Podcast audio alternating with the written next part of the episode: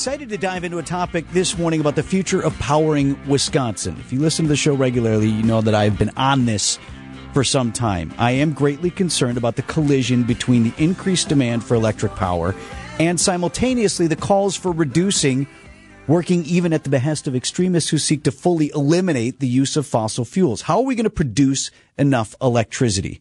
I also strongly believe there are many people with virtually no knowledge about where electricity actually comes from. It is not magic, and it doesn't come from the outlet in your wall. It starts somewhere. And that's why we're here to educate today. Yes, it is generated right now overwhelmingly by fossil fuel power plants. We are s- plugging in more and more gadgets every day. Electricity is the lifeblood of so many things that we do. We charge our phones, our power tools, from lawnmowers to cordless drills, electric heat, electric stoves, battery powered everything. And what about as we increasingly plug in our cars?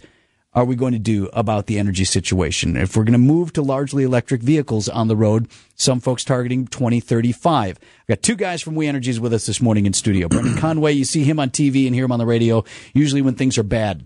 We've had a big old storm and Good to be here out. today, yeah. Yes, right. So Brendan's with us this morning, and then he's brought Dan Krueger, who's executive vice president of planning, who's big projects guy.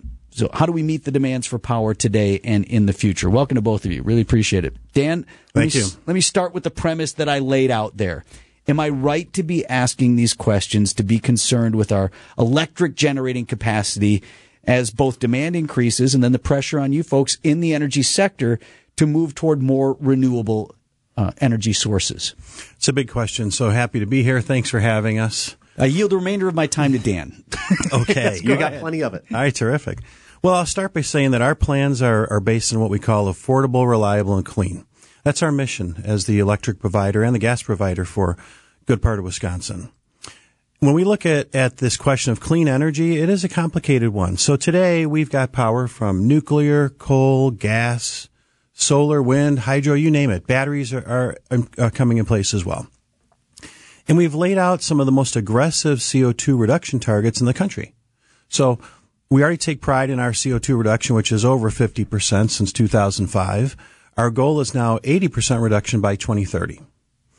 It gets a little complicated. So we have to generate the power from somewhere and we have to be able to prove that we can generate power when it's needed. We're part of a, of a Midwest grid. Okay. There's an operator.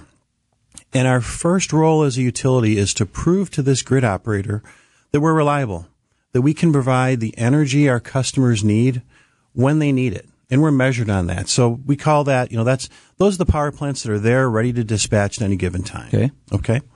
And then the next thing is what people think of when they, when they think of electricity is, is the actual power that's consumed.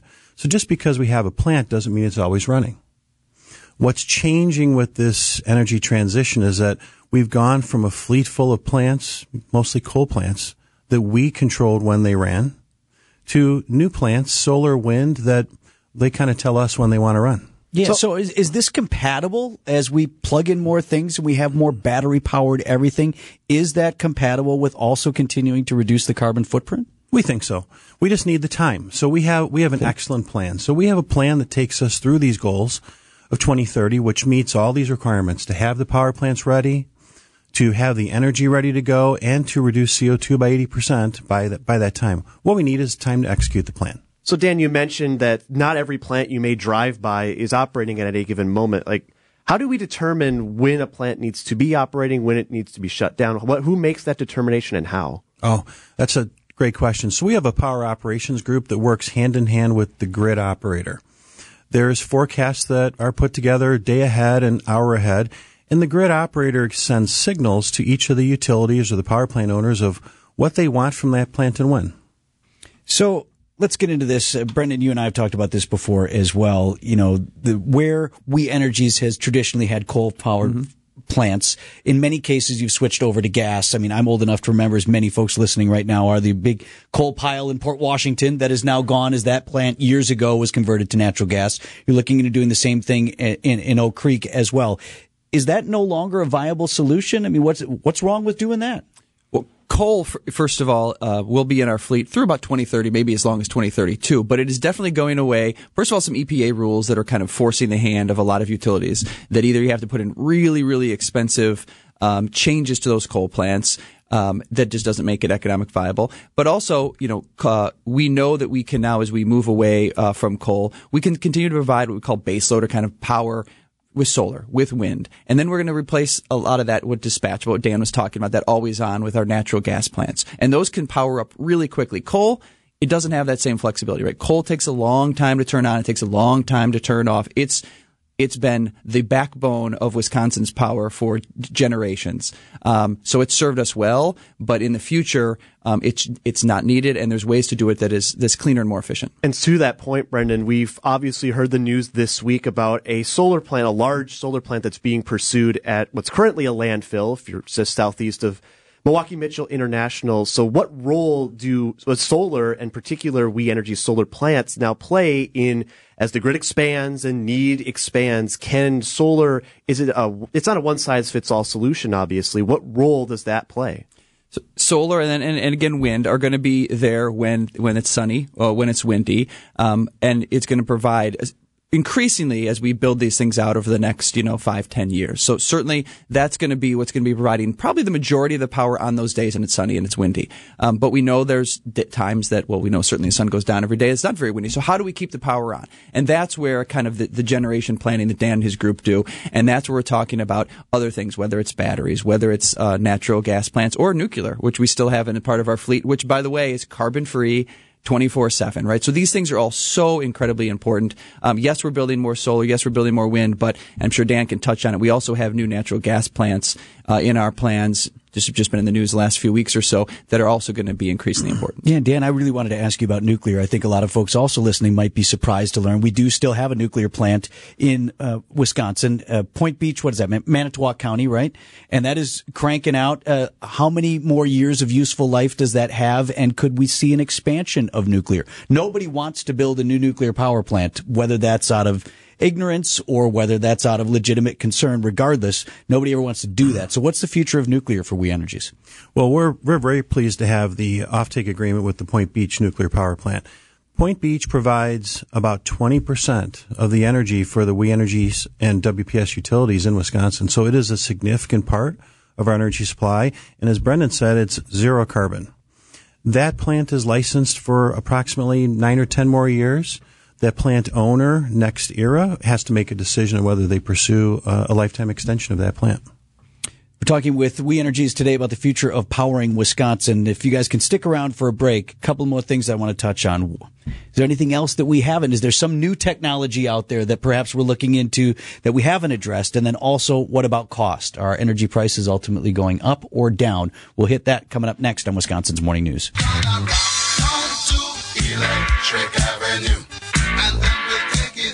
823 on Wisconsin's Morning News. Dan Krueger and Brendan Conway are here from We Energies this morning as we investigate the future of electric power in Wisconsin. Dan, eh, you know, as We Energies continues to invest in renewable, we talked about that. We talked about wind and solar. Do you believe at least for the foreseeable future, natural gas is still a part of the power generating capacity, at least here in Wisconsin, eh, because of all the things that Brendan mentioned about the unreliability uh, uh of some of those renewable sources? Absolutely. So we do have a, a, plan based on known technologies that we're comfortable with to get us to 80% CO2 reduction by 2030. And it's important for people to realize that the core of our generating capacity or our fleet has been coal plants for decades. The new core is going to be zero carbon generation. It's that car- that combination of nuclear, solar, and wind. So when the, the zero carbon generation can't meet demand, because of sun or wind that doesn't show up, that's when these quick start gas plants will kick in. And they'll fill those gaps.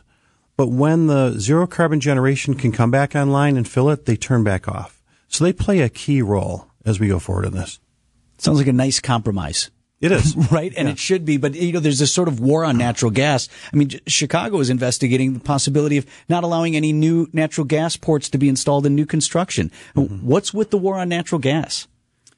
Yeah, it's an environmental, uh, and we think misguided. Matter of fact, we have that is our utility in Chicago and our natural gas utility that is under attack, as you said. And, and uh, there's been some common sense uh, city council members who have pushed back and I think delayed that.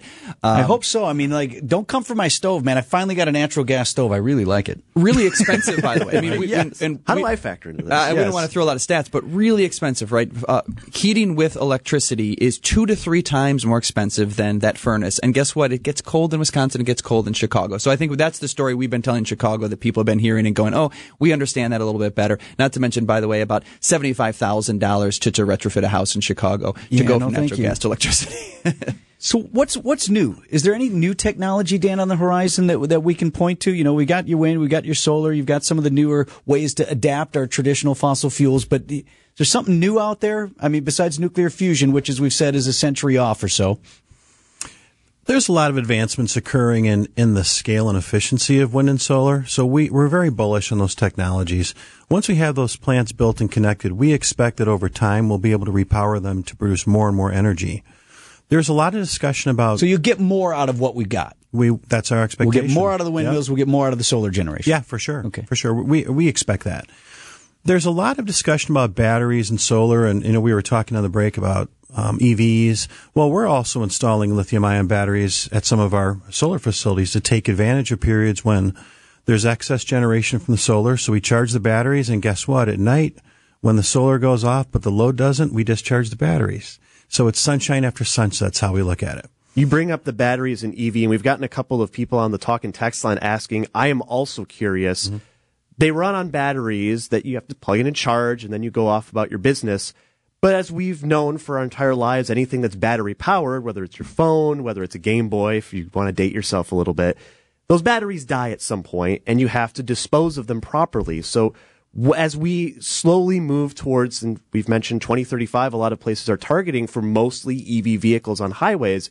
What happens to those batteries once they reach the end of their lifespan? Well, we expect there to be significant recycling and refurbishment of the batteries. So, you know, can't speak for the automakers, but the batteries we're looking at, we expect that they'll be pulled out, they'll be refurbished, they'll be returned. And I don't know how many lifetimes one of those cases will have, but, but we're also very bullish that there's going to be a lot of efficiency with the battery recycling. Talking with Dan Krueger and Brendan Conway from We Energies this morning. All right.